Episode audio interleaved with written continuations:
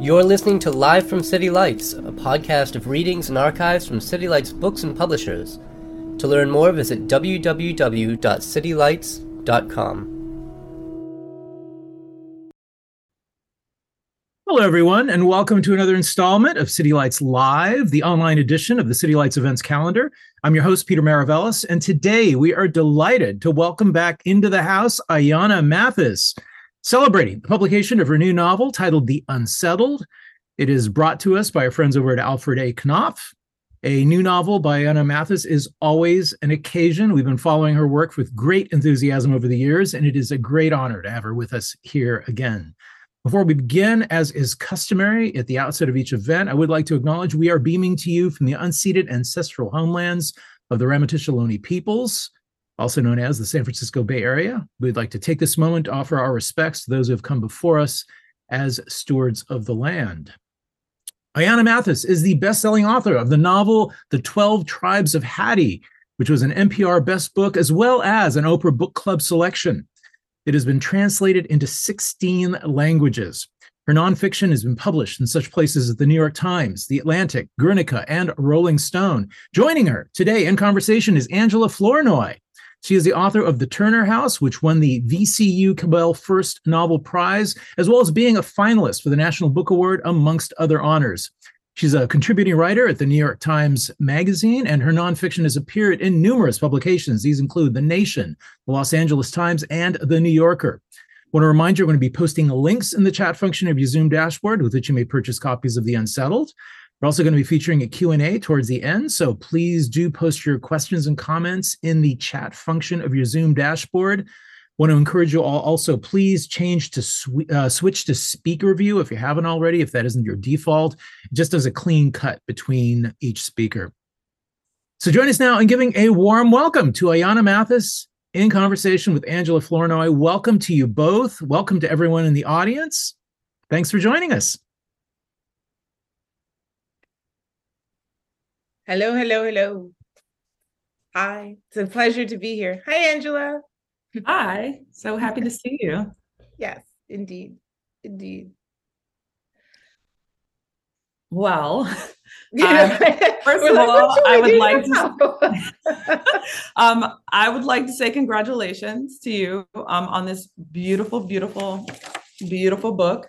Um, and I was hoping that before our conversation got started, because I have so many things I'd like to talk to you about, if you would do us the honor of reading a little bit of The Unsettled. I would be very, very happy to.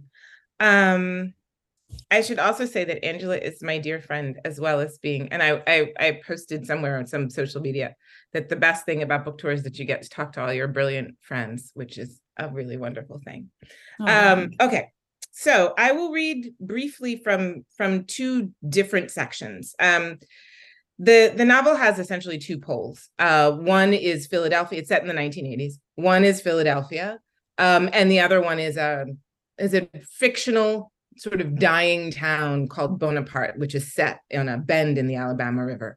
Um, it's the voices of the novel kind of go very well with the with the places in the novel. So one voice is Duchess, who is a um, retired, formerly itinerant blues singer um, who lives still in Bonaparte in this place in Alabama and is kind of trying to preserve the legacy of this town um, and hold on to the land, though it faces many, many threats. And then there's her daughter, whose name is Ava, who has left Bonaparte when she was a very young woman and after some wandering around settles in philadelphia where she has a son named toussaint. Um, and those three characters are sort of the main voices in the novel. So the first section i'm going to read is very early on in the book. Um, this is duchess's voice and she's she's talking about she had told us about the grandeur that was bonaparte and now she's going to tell us sort of how it is now there's nobody left here now. Cows, graves, me. There's not but a thousand acres of Bonaparte left between us. Us is Carter Lee and his wife Juniata, Mema and Nip LaPrairie, and Irma Linner. Bonaparte was 10,000 acres once upon a time. 10,000 free nigger acres. Hear that. The records are across the river in Bodine at the Pauline County Courthouse. All of us, Carsons, Moores, Bennies, Dukes, Linners, Jameses, Coopers, Billipses, Bells, Peets, La Prairie's, Hunleys, Greens, Camdens, and Richards, all our deeds and property surveys and tax records, alongside the records of the white folks' thieveries, which they like to call bills of sale or sometimes foreclosure, depending on how they do the stealing. There's 9,000 acres lost, if you can stomach the count. Nobody left around here can stand to hear it. You can't blame them. Irma Linner used to have 600 acres all on her own, but her no account crackhead son sold them off piece by piece so they could suck it up a pipe, gamble dice, and then move to Washington, D.C., where, if there's any justice in the universe, they are dead in an alley. You know, I do my best to keep up morale and get us to stick together. But you know, you can lead a donkey right down to the water's edge, but the motherfucker still might kick you in the head. One thing is the same Carter Lee is still the postmaster, even if he is 194 years old, and it's just him riding geriatric on his moldy motorboat to get the mail from the depot in Bodine across the river. Over there, it's just white folks as far as the eye can see, with a few lost Negroes who ain't had better sense than to come to Bonaparte years ago when they still had the chance. Maybe they gloat now that Bonaparte's a ghost town. Probably. Niggers love a come down. Back in the day, they fold and fold around here. Duchess, they used to say, you ain't gonna have but that one? Aw. Then the kids grew up and went off, and the mamas sat up on their porches in their sackcloth and ashes, mooning over pictures of the grown children. I used to say, What'd you expect? Nothing for a young person to do around here but watch the kudzu grow over the fence. Now we are just a rutted dirt road between two live oaks, trailing off into the woods like a whistle in the wind. Adio, Bonaparte. We had a town placard, Bonaparte, Alabama, Negro Incorporated Town, established 1868. Used to be Caro, redid it every few years and kept it staked out on the oak, the road by the oaks. Till a few years ago, the white folks never touched it. They thought it was cursed. White folks ain't scared of nothing as much as they scared of niggers with spells. Progress Corps pulled it up like a weed and threw it face down in the dirt. Me and Carter Lee moved it to the front of the old Bonaparte General Store. Yeah, we had a store too. Nothing in there now but the shelves, but we're still proud of what it was. We have our little four family town meetings in there too. This is our church, Carter Lee said one time. Stupid Juniata shushed him up like God was going to strike him. After that, me and Carter Lee repainted the lettering across the front Bonaparte General. Took us two weeks, and our old behinds nearly met our maker, but we did it. Mema and Nip sat in folding chairs and watched us, lazy coloreds. At least they brought lemonade. I'll stop there, and I'm going to move into another section with another voice. This is her daughter, very different voice. Um, her daughter's name is Ava, as I said. And when we meet Ava um, in the first half of the book, she's living in a homeless shelter with her son, Toussaint. And she's trying to figure out how to get out of the homeless shelter, as one would. Um, but she's sort of stymied both by her own proclivities, her past, and by a concussion that she receives at the hands of her uh, rather unwieldy ex-husband, whose name is Abemi, and that the the dissolution of that marriage is what led her to the homeless shelter. Anyway, when we meet her in this excerpt, I'm going to read, she's um, at the library in a phone booth. She's gone there to, uh, remember, it's the 80s, so that's the phone booth. Um, so she's gone there to circle want ads. Again, it's the 80s in the paper and kind of make some calls to see if she can get herself a job. But this chapter is called An Electrical Experience. The other name that will be mentioned is Cass, who is her an ex of hers, who's also the father of her son, who is in Philadelphia somewhere, but she doesn't know where he is. An electrical experience. After Bell Telephone, where Ava had an interview that went badly, after Bell Telephone, Ava decided to take matters into her own hands. She sat in a phone booth at the library on Shelton Avenue, calling through the want ads secretary, clerical, clerical assistant, collections agent. The problem was she didn't have a callback number besides the service desk at Glenn Avenue Shelter, where Sherry, the secretary, was supposed to answer the phone discreetly and say, So and so isn't available right now. May I take a message? Ava never got any messages. Maybe it was a time was time she applied to McDonald's. She was thinking about how people are always saying how they'd take any job at all if their back was against the wall. Funny how the McDonald's and the Wawa weren't overrun with all those noble, hard-working folks. There sure were a lot of people with their backs against the wall these days. Outside the phone booth, a row of overhead lights brightened, then popped like a fuse had blown. Ava felt dizzy. Pain whipped across her forehead. She, she fainted, maybe. When the worst had passed, she opened her eyes to find she was holding on to the little shelf in the phone booth, her change spilled all over the floor and the blood beating in her ears. She sat up and took a few deep breaths. Her headaches were like a visitation, like seeing a ghost, which is an electrical experience and hurts like hell, even though people never mention the pain. She probably ought to see a doctor.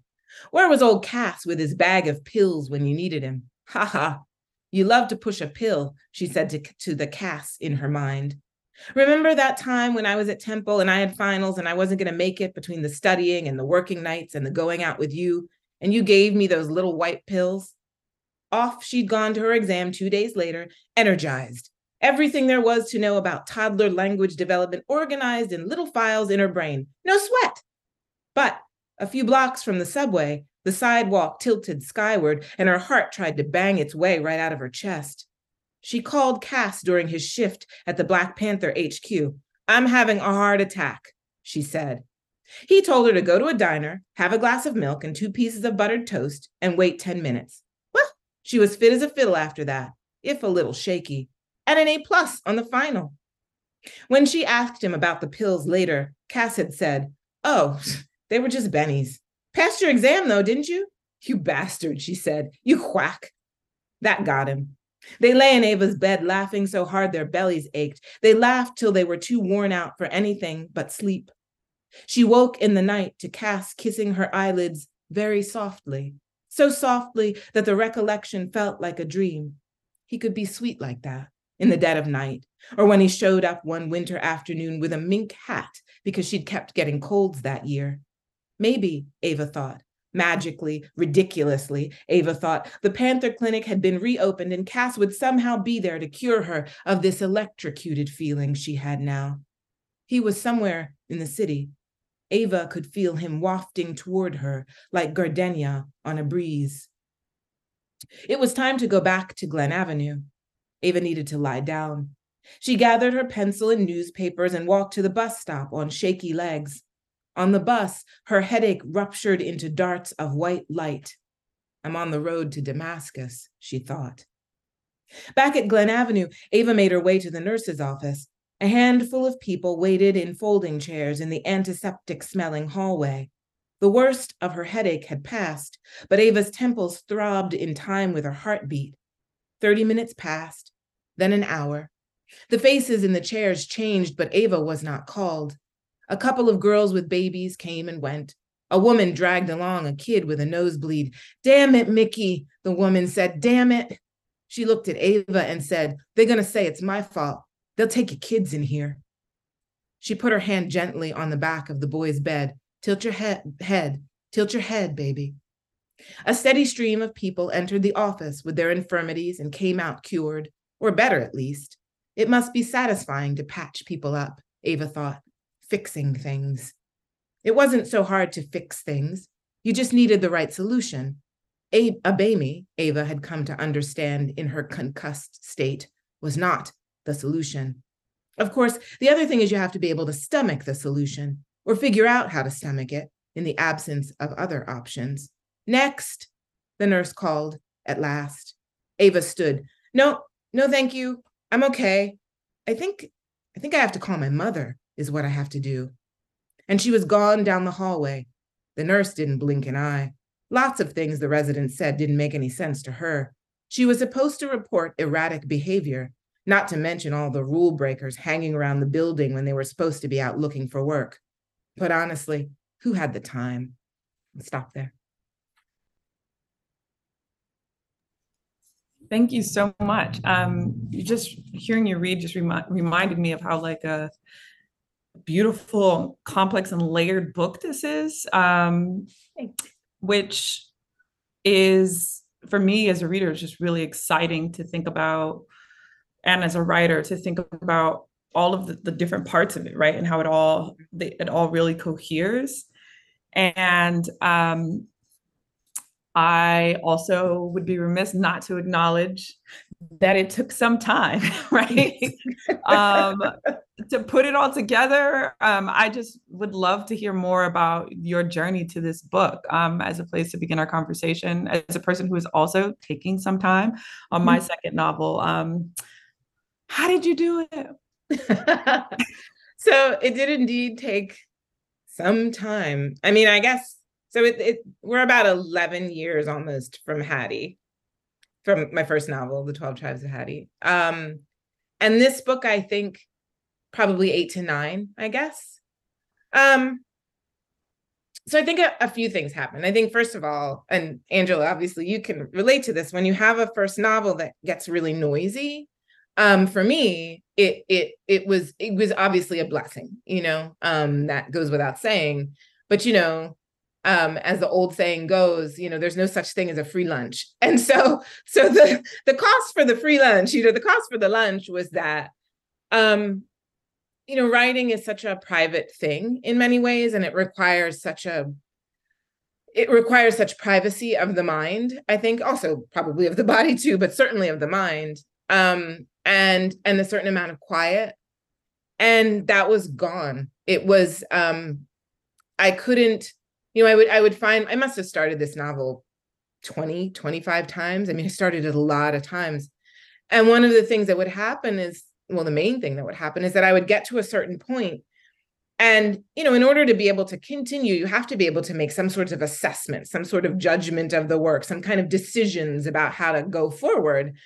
And mm-hmm. when I was alone in my quote unquote privacy, all I heard was like the New York Times and the Washington Post and LitHub and that and it was just all these voices that had kind of hijacked my own ability to discern anything um, or to hear my own voice even and so i would get to a point and then i would kind of be like the washington post wouldn't like this sentence. Oprah would never pick a paragraph like that you know and so so all these sorts of things right? I'm joking but also not you know? Um you know there were these things about like oh it's bad but also just i didn't know what to do. Like i had lost any kind of compass. So I I couldn't find a way forward, literally lost direction. And it just took a long time to get any of that back. It took a long time for everything to quiet down. And in some ways, you know, it quiet down, it quiets down because of time, right? Like it's mm-hmm. both it quiets in your own mind and it literally just quiets down. And then you have to go through the other part where you're like, nobody cares about Betty Boy, you know, about as, you know, like your whatever happened to Baby Jane phase. And then, you know, and then you can kind of move on so it was just um it was just really mostly a lot of time um and then i guess as that was happening like voices that were going to be a part of this novel particularly duchess she was kind of the first to come in really loud and clear um sort of began to arrive and there was enough quiet around me and in my own mind for me to hear them a little bit um so from the beginning you had the idea of this sort this sort of novel. Mm-hmm. It was just a matter of like figuring out how to actually have the approach to do it. Okay, that's very impressive. So there wasn't like a time when it was like, okay, I have Duchess, but Duchess is going to be doing like it's a different story completely. You, you always thought it was this relationship between like this mother and daughter, and this like, in in many ways, this is a, it's a book you know 12 tribes of hattie was a, like a, I think a more kind of straightforward great migration story the way people think mm-hmm. about it but this is also about um, one of the beautiful things that i think people glossed over in um, isabel wilkerson's the warmth of other suns is that people were going back and forth right, right. like, exactly those forays to the north did not always work out right exactly sometimes you had to get on a bus you know back to the peanut farm unfortunately you know uh-huh. Uh-huh. or wherever and um this book seems much more interested in that kind of a the like the messiness of like that exchange between you know going north for this idea of um you know progress mm-hmm. uh, which is also you know the name of this development company in the south that's threatening this small black town um so that was something that you were still interested in and you knew from the beginning that that was something that you wanted to grapple with I think I did. I mean, the other thing that I knew was, you know, so I'm from Philadelphia, and well, I'm sure we'll get to this, but so the mm-hmm. Philadelphia mm-hmm. sections have a very, there's a very particular kind of group that arises um, that is um, a kind of super political, sort of entirely fictional group, but is an amalgam of a lot of things. And I, I imagine we'll talk about that later, so I won't get to that. But I, but I did also know really early on that that that's that that group in the north would be really pivotal and sort of central in the novel. And and once i sort of began to figure out where duchess belonged or like what she was doing um i i i also sort of began to understand that that that those two that places and the groups that sort of represent those places would be in some kind of conversation with each other. Um so in a certain way like the the subject matter like the basic kind of ideas of like what is this about you know kind of writ large. Once it got quieter that that became not clear but you know it, it, it was enough to work on. But all of the sort of like all the plot stuff and it's a pretty plotty book as it as it turns out. Um all deliciously the plot plotty i would say. It's yeah um and the voices of some of the characters were just elusive and kept running away and I think purposely. Like I think they had it out for me for, for, a while. Um, but anyway, that's that's an aside. I will say the people, the characters who run away from me, I find those are the ones that uh, that readers are like, oh, I just felt like I knew this person so well, and I'm like, isn't it hilarious? How did they talk to you when I felt like they were never trying to talk to me? exactly. It's like quite the opposite. They're like, I am not speaking to you. right. um, but you end up, you kind of end up focusing on them and like cornering them a little bit more, I guess. So then on the mm-hmm. page, it seems like something is coming through, even though to you, it's like, I can't, can't figure you out. Right. Um, right. It's just one of those many int- interesting sort of like transferences that happen when you're writing. Um, so this book is there's a way because you have this character Duchess who seems like she's almost like she just seems like she is a she could be anywhere like the second half of the 20th century like her personality. Right. But this is a pretty it's a pretty modern book right? Uh, the great majority of it is set in 1985 mm-hmm. yeah. Yeah. Um and I think that a lot of people, one thing that I really was excited about when I started to just realize we were spending um, dedicated time in the 80s is that when we think about historical fiction and particularly historical fiction around that's like focusing on African Americans, this is one of those decades that I feel like is not really delved into. Um, I read earlier this year um, uh, Gayl Jones, The Birdcatcher, which is a new, not new book, right? It was right. like when it first came out in the 80s, it didn't have an, an, English language publisher. So it was only published in Germany. But so it just last year got an English language publisher. But it had the feeling, because I'd never read it before, of feeling like I was reading historical fiction. And actually, I saw in its like Library of Congress list that they mm. put, even though it's not because she wrote it, you know, then. But I'm just interested in your like your approach to writing about this period of time that is not we're not steeped in a bunch of like uh, it's not where a lot of writers have been looking back to to to see what's there um, in in the 80s and thinking about like everything that a person brings a, a, black person living in philadelphia brings into the 80s from the decades prior. Yeah. So um the the sort of the the, the point of access in a certain way is also that like I'm from Philadelphia and I grew up in Philadelphia in the 80s. Um and the 80s were and and the 80s were probably the the, the kind of like tweens into teens were, were some of the most tumultuous point of my life kind of personally. And so this book is not about my life, but but a lot of things happened in that period that that when I looked back on them as an old an older person, not even now, but I think probably through the whole of my adult life, I've been trying to sort of dismantle them. Like what what happened there, right? Like you know we were you know we had some challenges around around housing stability. You know we were poor. We, all this stuff was going on. And the answer to the 80s, in the 80s, the answer to that is, well, it's because you're black. You know, like that was the answer in the 80s. It's because mm-hmm. you're black. That's why. Um, so there was a lot of time of kind of being like, well, I don't think that's why, you know, like that maybe, or rather it is, but not in the way that I was being told that it was, right? Right.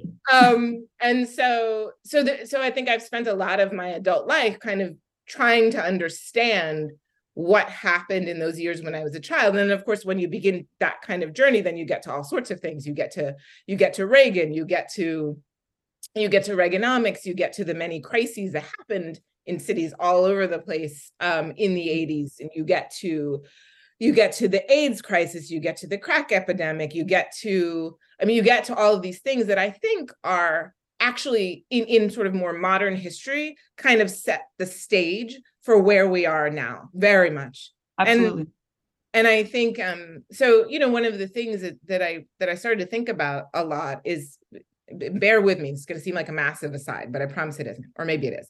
Um, I, you know, I think about the Reconstruction a lot, like the period after the Civil War, and um, one of the things that, and and that actually sort of comes into play in a certain way in background for the Bonaparte sections, because that town has been there for a long, long, long time. Myth, somewhat mythologically, it kind of comes into existence even during the slave years, and then it kind of rides its way all the way through.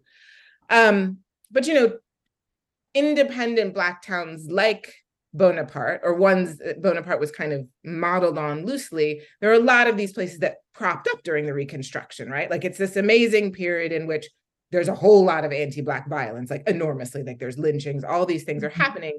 And at the same time, there is this sort of this 11 year window in which Black people are owning businesses, buying land, setting up towns, learning to read, having public office, you know, voting, all this stuff is happening.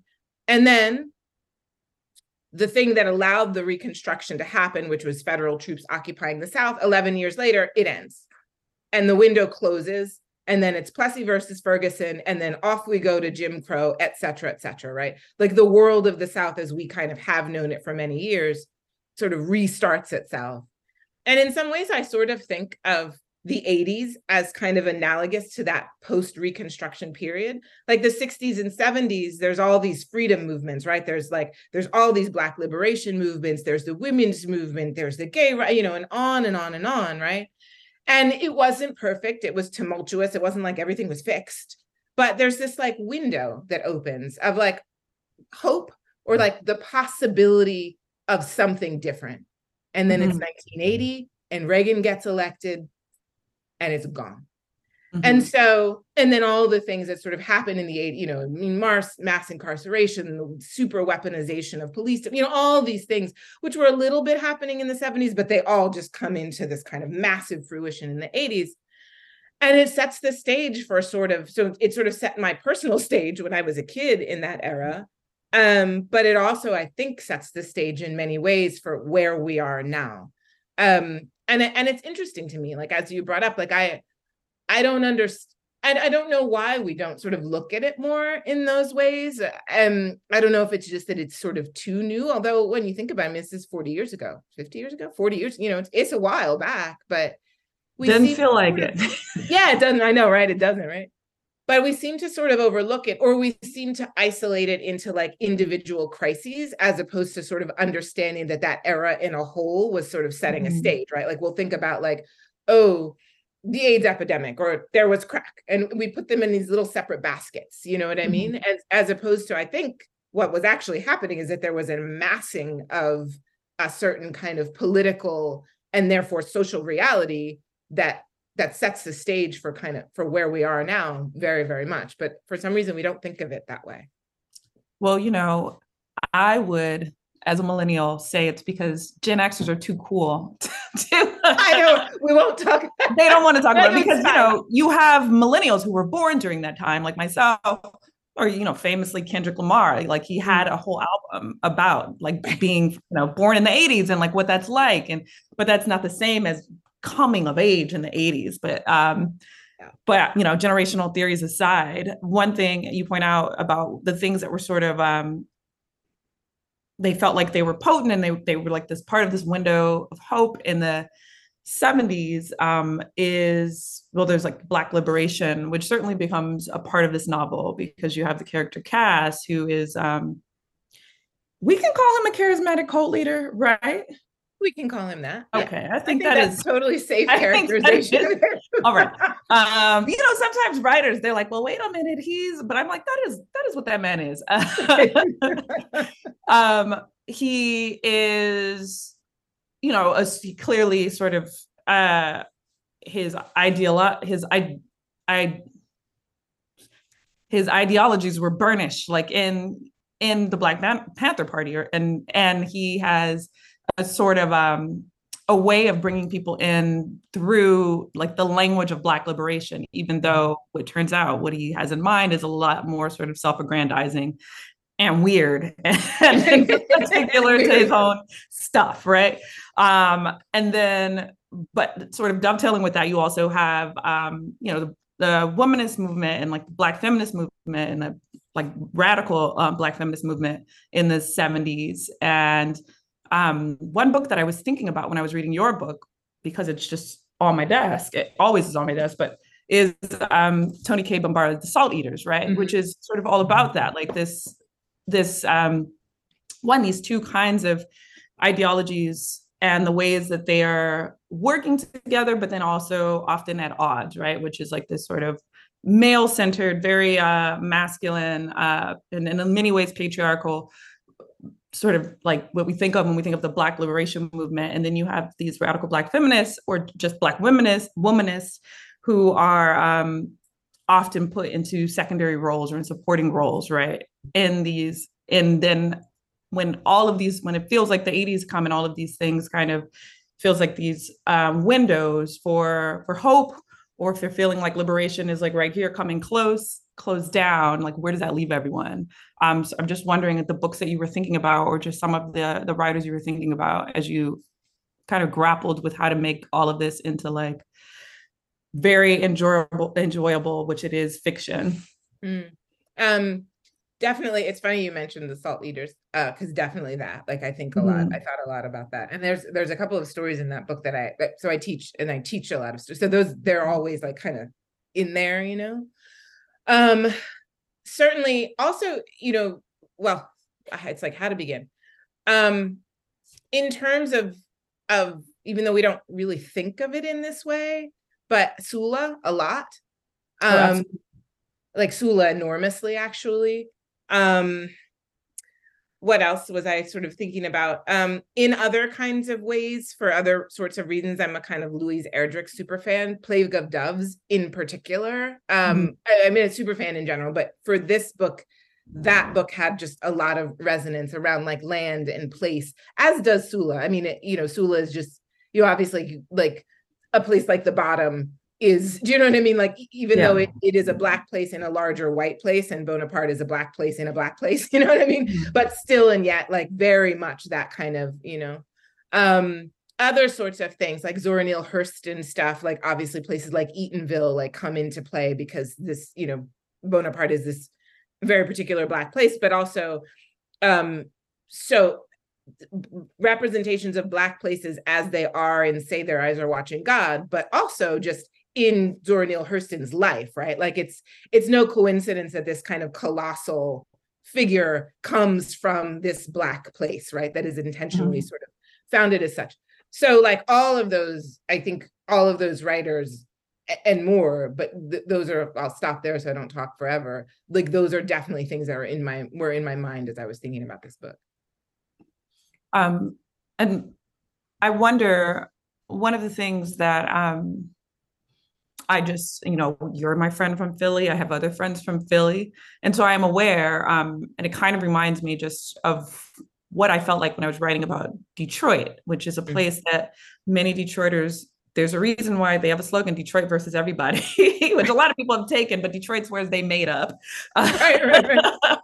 um, because they feel like their story is never told, you know, properly, right? The burden yeah. of feeling like I am touching upon something that people have a collective, not just a memory of, but like a sensitivity about. Mm-hmm. And uh, Cass, as charismatic cult leader, um, does create uh, an organization, if we can call it an organization, that is um, that ends that has some parallels with the Move organization, which was um, well, you can tell us about it and just your thoughts about rendering that in fiction and like the sensitivities around um, something that people there feel like it still feels fresh to them. Mm-hmm.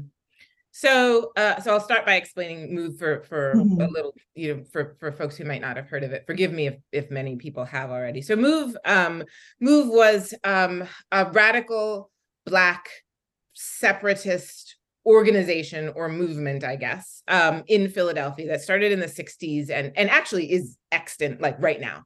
Um, they still exist, um, but they were sort of more at the height of their activity in the '60s very late 60s, 70s, and 80s.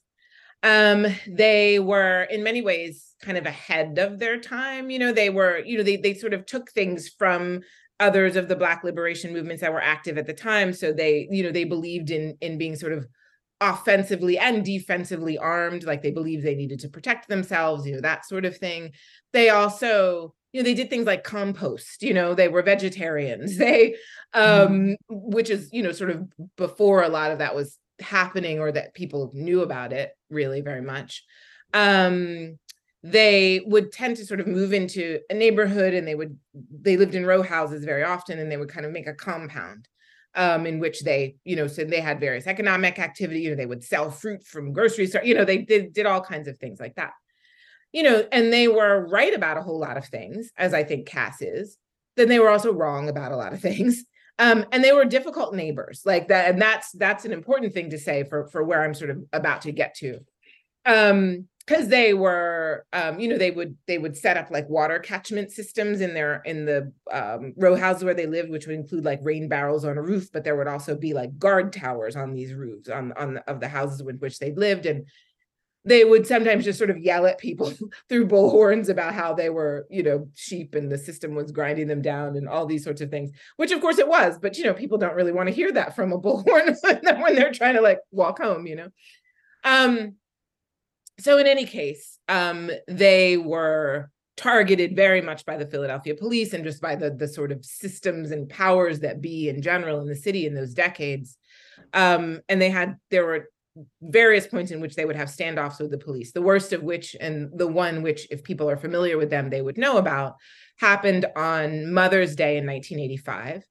Um, they were in a row house in a in a in a neighborhood of Philadelphia called Cobbs Creek, which incidentally at that time had the highest rate of it was a it was a lower middle class and working class black neighborhood, which had the highest rate of black home ownership in Philadelphia at the time. And so they were lived in this this row house there. They get in a, a, a basically a 14 hour thereabouts um, armed standoff with the police in which the police fired 10,000 rounds of bullets into their into this house. There were 11 13 people in the house at the time. The standoff siege including children correct? Yes yes women and children included. The siege continues at the at its sort of height, the the police and the mayor, who was a um, the mayor at the time was a man named Wilson Goode who was the first elected black mayor in Philadelphia. They're like, what do we do? And so they decide that the thing that they should do is to drop a C4 explosive from a helicopter onto the roof of this house, which they do. And the house, of course, goes up in flames. Two people get out of the house uh, a woman named Ramona and a little boy named um, Birdie, uh, everyone in Move took the last name Africa. So it was Ramona Africa and Birdie Africa get out of the house. Birdie Africa, in some ways, is a, is a little bit of a model for my Toussaint in my book. Um, the other people in the house, 11 people in the house, five of whom who are children, burned to death. And then the fire spreads down the block. So it's just, you know, it's just a conflagration. You have a block of people who are many, many people, something like um, it's almost 200 families, like are displaced and the neighborhood is scarred still. There's a little plaque there that they'll just manage to to put up with a few years ago. Um, the the the actual block where this happened was called Osage, is named Osage Avenue, and um, it's a scar. It's an open wound in Philadelphia. It still is. I I don't know if it's ever not going to be. So I didn't, you know, I, I didn't want to tell that story exactly, right? Because I didn't want to, I was like, I don't know that I have a right to try to tell it um also like selfishly i'm a fiction writer so i wanted to be able to i wanted to be able to answer or not answer explore a lot of my questions about why moved happened, how it happened, what all the sort of extenuating circumstances and questions were without without being beholden to tell the story and also without disrespecting Ramona Africa is still alive. She's the last person in the house who is alive, but she is still alive now. Um, without respecting her memories and her experience or the, the experiences of the people who died there. So um, in a way, my group, which is called ARC, headed by Cass, is kind of in conversation with with what happened in um, to move, but isn't that. And it also you know i was interested in a lot of questions like you know why why black freedom is met with outsized state and police in particular police violence which is a thing that happens in the philadelphia sections with arc but which is also a thing that happens at a certain point to bonaparte in a different way but it does happen um so i so i was interested in those questions. And i was also i was also interested in questions about you know just sort of regular stuff like why can't black people living in a neighborhood just be regular? And what i mean by that is like so as i said move weren't great neighbors like the actual move right? Weren't great neighbors. Um but that doesn't mean you should kill them right? And it's obviously but and it also means that the the people who live in the neighborhood who have an issue with these neighbors who they don't like you know it should be well within your rights to kind of be like, I'm going to talk to my city council person, or, or I'm going to call a cop, or I'm going to do whatever to sort of complain because people are it's smelly because they compost and a rat got in my house. Whatever. I mean, these are these are these are normal things that that in a civic society citizens are able to do. But when these black people do it, 11 people die and they are literally bombed out of their homes. So, like, what you know, I mean, there, there are a lot of questions there. I guess is what it, and I was interested in trying to think about those questions. Mm-hmm.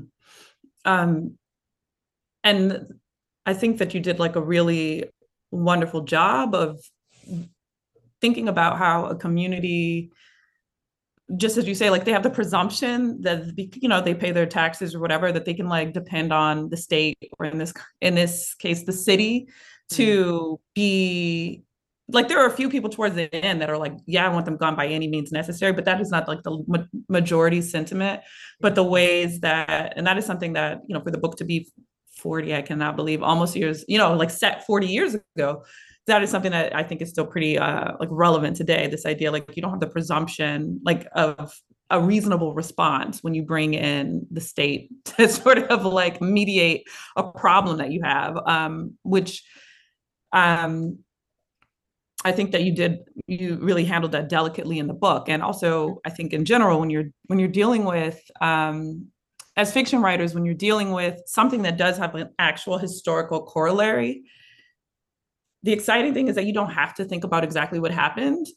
Yeah, you have, yeah. what your job is is like, well, how might that have felt, and how can I transmit that uh, to a reader? Um, and I think that you did a really good job of figuring out like through narrative and you also have to figure out like how to have interpersonal dramas that are not necessarily in the you know the record the records that we have even if there are documentaries etc they're not the same as like what is going on in someone's brain that they never shared right? Right right. They just notice about another person living in this house with them etc um, and i think that is the thing that like fiction can do that um, is really unique and special. Um, but it's also as a writer kind of scary especially as a writer you know with any kind of ties to those to the communities you write about is like i'm not trying to say that this is a definitive text but again my job is to think about what it felt like you know um so i had just one more question before we opened it up to everyone um to people who have questions let me see are there questions in here um i think you're supposed to put your questions in the chat um so and when I get some, then I will um, address them. But until then, I have my own. So um, I'm really interested for, on a craft craft level, the way that this book is designed. Um, there are periods of long periods of time where Duchess, who is in Alabama, is not in contact with the other characters in the book at all. But it feels like they're kind of like running alongside each other and just how you kind of made that happen. Mm. It was it was one of the other things that took a really long time. I mean, I because because so Bonaparte, where Duchess lives, um, is both kind of a it's a it's a spiritual homeland in many ways Um, and is also, I think we froze for a second. Did I freeze? Okay, no, we're okay. Um, you know, Bonaparte, where Duchess lives, is both a spiritual homeland and an actual place. And it is also the place. Um, I have to be careful here about spoilers. It, it is also the place that is sort of very central to the novel, let's say. And and you know, Ava comes from there um she won't go back for various reasons much of which have to do with like just sort of intense beef and water under the bridge with her mother and also some very tragic things happened there that she's kind of um as as bonaparte sort of entered into its d- the beginnings of its death throes some really difficult things happened there um that ava kind of sort of can't deal with. And then as i said she's got all this stuff with her mom going on. And so she she's never going to go back. She doesn't want to go back. Um but, but she sort of does right? She's always looking for something that is like Bonaparte, something that is like independent and free and larger than life, and a figure that might be sort of like her mother was, who is larger than life, and her stepfather, Caro, who I mentioned in the who got mentioned in the excerpt, who was sort of the a kind of de facto leader of this town when Ava was young. And so she's always sort of looking for that. And then of course her son his is born in Philadelphia and is never actually um you know he's never had a homeland in that sense right he's he's sort of born in this kind of drifty sort of way so in so in many ways like everyone in the novel is like looking to bonaparte either as a as a model or as a refuge or as an an actual place that they would like to sort of be in. Um and so i think even though duchess and and and ava are estranged for most of the novel there there was a lot of there was a lot of tricky work around placement. So, because the chapters kind of go it'll be like a bunch of stuff happens in Philadelphia, and then you get a Bonaparte section that's just always in Duchess's first person voice, then Philadelphia, then Bonaparte. And so you kind of go back and forth like this. Um, and a lot of it was juxt was was really kind of there was a lot of rearranging because I wanted it to be so that it, it, it so that these places were sort of talking to each other, even if even if the women themselves were not talking to each other, the women being mother and daughter.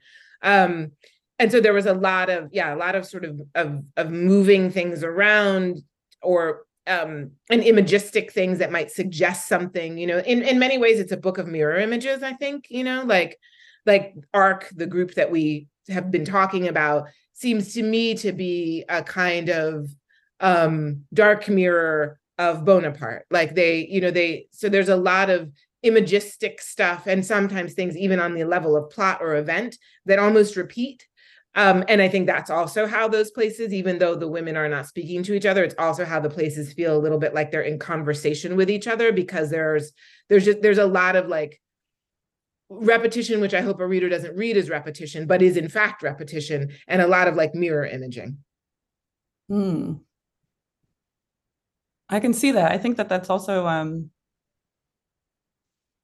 I'm just going to write a note to myself. That's very smart. um, we have a question from uh, Carl S. Um, fantastic discussion. Looking forward to reading the novel. You should read it. It is great. I remember Move and the horror of the police action. Can you say more about how you work with the facts of what happened versus the artistic license you have creating a fictional version of it? How do you make choices between real and imagined details in the book? Mm-hmm. It's a very good question. So I should say at the outset that um, one of the things that I find that I have to do, um, just for myself as a writer, is that I, I, I have to free myself from facts or from too many facts. Because if I don't, then I start to feel like I'm kind of painting by numbers. Essentially, my imagination will just freeze. And then I start to feel like I get in some kind of weird trap where it's like I'm writing an essay and not writing a piece of fiction. So, so in order to make the fiction, I have to necessarily sort of take like the bare scaffolding and then kind of give myself permission to move away from it. Otherwise i i sort of can't make anything. Like the, my imagination won't work. Um so that's the first thing. But then the second thing i think is that as i said as I, I as i was thinking about this i really i was pretty clear all along. I was like i do not want to tell move. Like i don't i don't think that's my right. I don't want to step on that kind of territory. I don't want to pour salt in that wound what I want is to ask a bunch of questions about it. And also, what I want is to, as Angela was saying a little earlier, like I want to sort of plant whatever that story is inside of people right? Like I, I tend to not work from here up. I work from i've worked from here up not from here down. So i wanted to kind of be like what's it like to live in this sort of situation? What's it like for people with particular set of personalities a particular set of needs that are that are their own entirely what is that like to put them in this sort of situation? And then what are the challenges they face from within and without right? Like obviously there's the big state violence stuff that we were talking about um, and, and those kinds of constant threats. But other sorts of, of, of concerns when you start thinking about black utopic communities which in a certain sense both bonaparte and arc try to be you know how do you feed yourself how do you keep the lights on? How do you educate the kids? Like you know like, what are you eating? How do you make any money? You know all these sorts of things. What do you think about money? What is your relationship to the place where you live you know? Where does everyone um, sleep? what do you say? Where does everyone sleep? Where does everyone sleep? You know like all these like very basic things. Mm-hmm. um and so i and and and how it would be to set something like that up and what it would be like to navigate that. And so necessarily when you get into those sort of granular questions and i do think like granularity is kind of the stuff of fiction in many ways there there is not necessarily an answer to those questions that i could at least not in the move histories that I could necessarily go to and sort of mine and be like, okay, well, I'm just going to transplant transplant these facts into my fiction. Um, a that would be sort of thievery, I think, in a way, um, and a little fraudulent. But but also it also in some ways, you know, often when we're talking about these kinds of histories, particularly these kinds of Black histories, the information isn't even there necessarily, even even if I wanted it. Um, so I don't know if I if I totally answered your your question, but in in in terms of my what I felt like I needed to do as an artist and what I felt like was my right to do or not to do between those two things and and also the set of questions I was interested in exploring. Between those three things it it it I ended up sort of organically having some some boundaries right? And some some limitations about how much i would borrow or how much i would take. And then of course you know i was real worried about it. I was worried about it for a long time. I was like is this too much? Is it too little? Mm-hmm. and essentially like you know after a while as you write your way through you begin to at least come up with a set of answers that satisfy you for a time and then sometimes you still have doubts was that too much was that too little i don't know you know um but you make a bargain with yourself and then at a certain point you got to stick to it um, You're welcome. Thank you also. Um, you, and actually, our friends at City Lights um, have a question that reminds me that I wanted to mention. So you were talking about that, you know, a little over a decade that um, you were thinking about this book and thinking about how to approach it, but also trying to figure out how to quiet everything else, you know, the Washington Post and the New York Times of it all. Um, but you were also getting a master's in divinity. Um, not a small thing. Um, and I think that dovetails with the, the next question. Uh, would you please elaborate about Afro spirituality influences, um, how it influences your thought and your work? So um, I am, and I should say, like, it sounds like I already got my degree in divinity, so I don't want to be a lie. I'm, I'm slowly getting my degree. you got it. You got it. I don't know already. Yes, yes, I'm a, I'm a, I have a PhD in in God. Um, um, it's an ongoing it's an ongoing process and a study. Um, religion factors enormously, or our thinking about religious ideas factors enormously in this book. Um, and it did in Hattie also to some extent. It just sort of is in the ether of my mind. I, the kind of I tend to frame questions often through some sort of religious lens. I should clarify, like I don't I'm not a religious person per se. Um, I grew up very religiously, but I, I am no longer. Um, but I believe very deeply in belief. And I believe very deeply in like the role of belief in people's lives, the way it shapes them, the way it gives them meaning, the way it um for for better and for worse, right? Like um the way it sort of rituals, all of these sorts of things. Um in this book in particular, um, I don't know if it came up in the section that I read. It might have. Um, but the people in Bonaparte very rarely refer to God as God. Like they don't necessarily use that word. Sometimes they do, but more often they refer to God as the everlasting. and and and it, it it is a it is both a resistance on their part and I, I guess then on my part to to gender God. Um, I don't want I didn't want he's and I didn't think that these people would believe in God as he. Also thinking about their history, you know, these are people that the long history of Bonaparte in particular.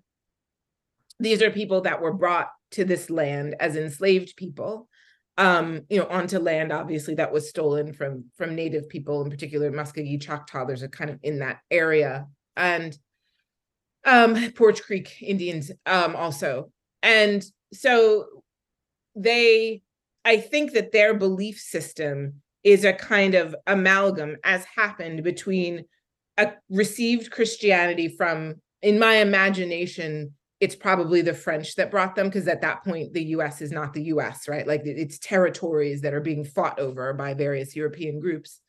Um, in my mind, the French might have brought them, maybe the English, but probably the French, thus the name. Um, in any case, Christian people who had a, a very Christian worldview would have mixed with the worldviews that the religious beliefs that they would have brought with them would have mixed also with in as much as bonaparte became an independent place there's a lot of native people that are coming in and out. Well native people that remain. I mean most of those people were dragged away in the trail of tears so a lot of native people are gone but there would have been some that remained and so that their religious system their religious beliefs i guess i should say end up being a kind of amalgam of those few of those kinds of things. So there isn't a he that's a god. There isn't a sense of god as a as a being that one could gender even possibly anyway. It's spirit and it's also like in the trees and in the grass and in the river um in this sort of strange mythical old woman named Ria who kind of is a guardian of this place you know? So it's it's a big mix of of of, of a kind of syncretized belief system. Um, which is evidenced in various ways in the book, but but probably most obviously in this name that they have for God, which is the everlasting as opposed to God. Thank you.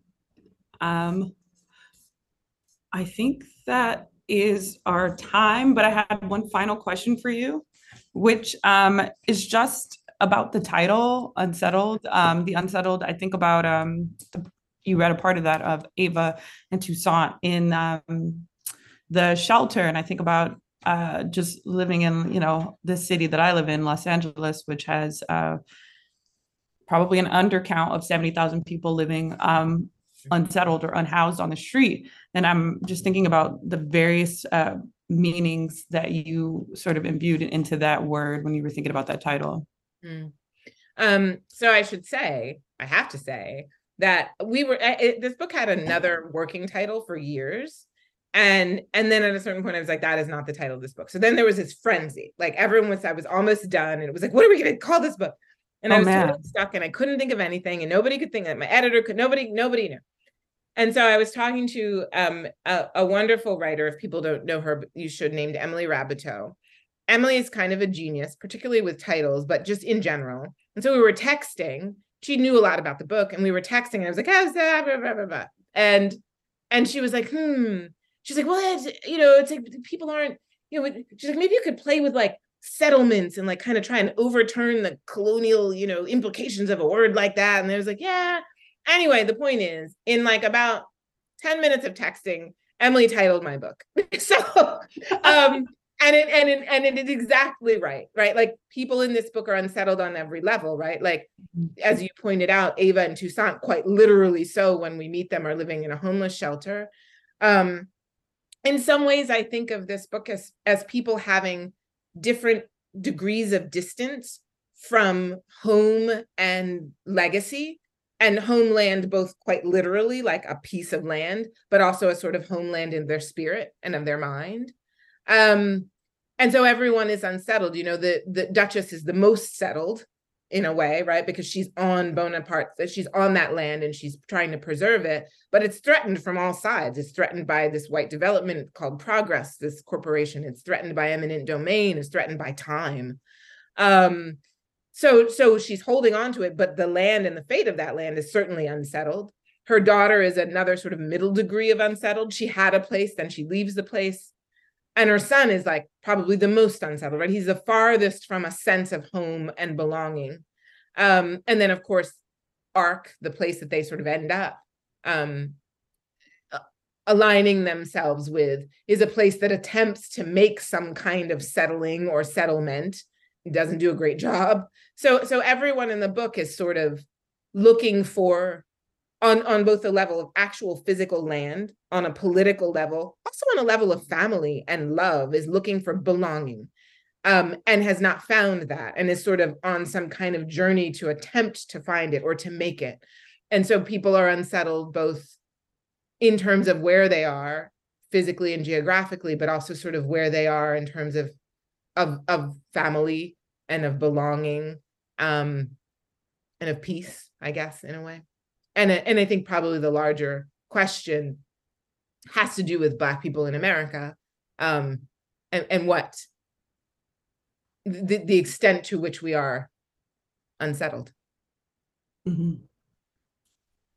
Um, well, thank you so much, and um, thank you to everyone who's joined us and to City Lights for having us. Yay! Thank you, thank you, Angela. I'm clapping for Angela and also oh. for everyone who joined us today. Thank you so much. Um, thank you so much. Hi. Well, thanks to you both. I mean, this really was such a pleasure having you grace our virtual halls and congratulations. It's such a powerful, such an amazing new work. Um, and Angela Flournoy, I thank you for doing the honors. You're such a great interviewer and really, right? really appreciative so that. So fantastic. And all of you uh, in the audience, thanks for coming out on your lunch break, or if you're in another time zone, great to see you all. I want to remind everyone we have posted links with which you may purchase books. It's in the chat. Better yet, if you're in the neighborhood, you're in San Francisco, come on down, browse our stacks. We're in uh, historic North Beach district of San Francisco. We're open seven days a week. And we are coming back to our pre pandemic hours. We're open from 10 a.m. to 10 p.m. every day. Also, want to point out the City Lights is celebrating its 70th anniversary this year. We're featuring a special calendar of events that runs through to the end of the year. So please keep an eye on our calendar for that. Today's event has been made possible by support from the City Lights Foundation, continuing the legacy of our founder, the late Lawrence Ferlinghetti, through public events like this one, a publishing program, and educational outreach, all dedicated to sustaining a vibrant community of readers, writers, and independent thinkers. So, so long, everyone. Please take care. We hope to see you again soon. Thanks for listening to Live from City Lights, a podcast from City Lights Bookstore and Publishers. Our theme music was provided by Axolotl. All City Lights events are free. To see upcoming events at City Lights Bookstore in San Francisco, check out www.citylights.com slash events.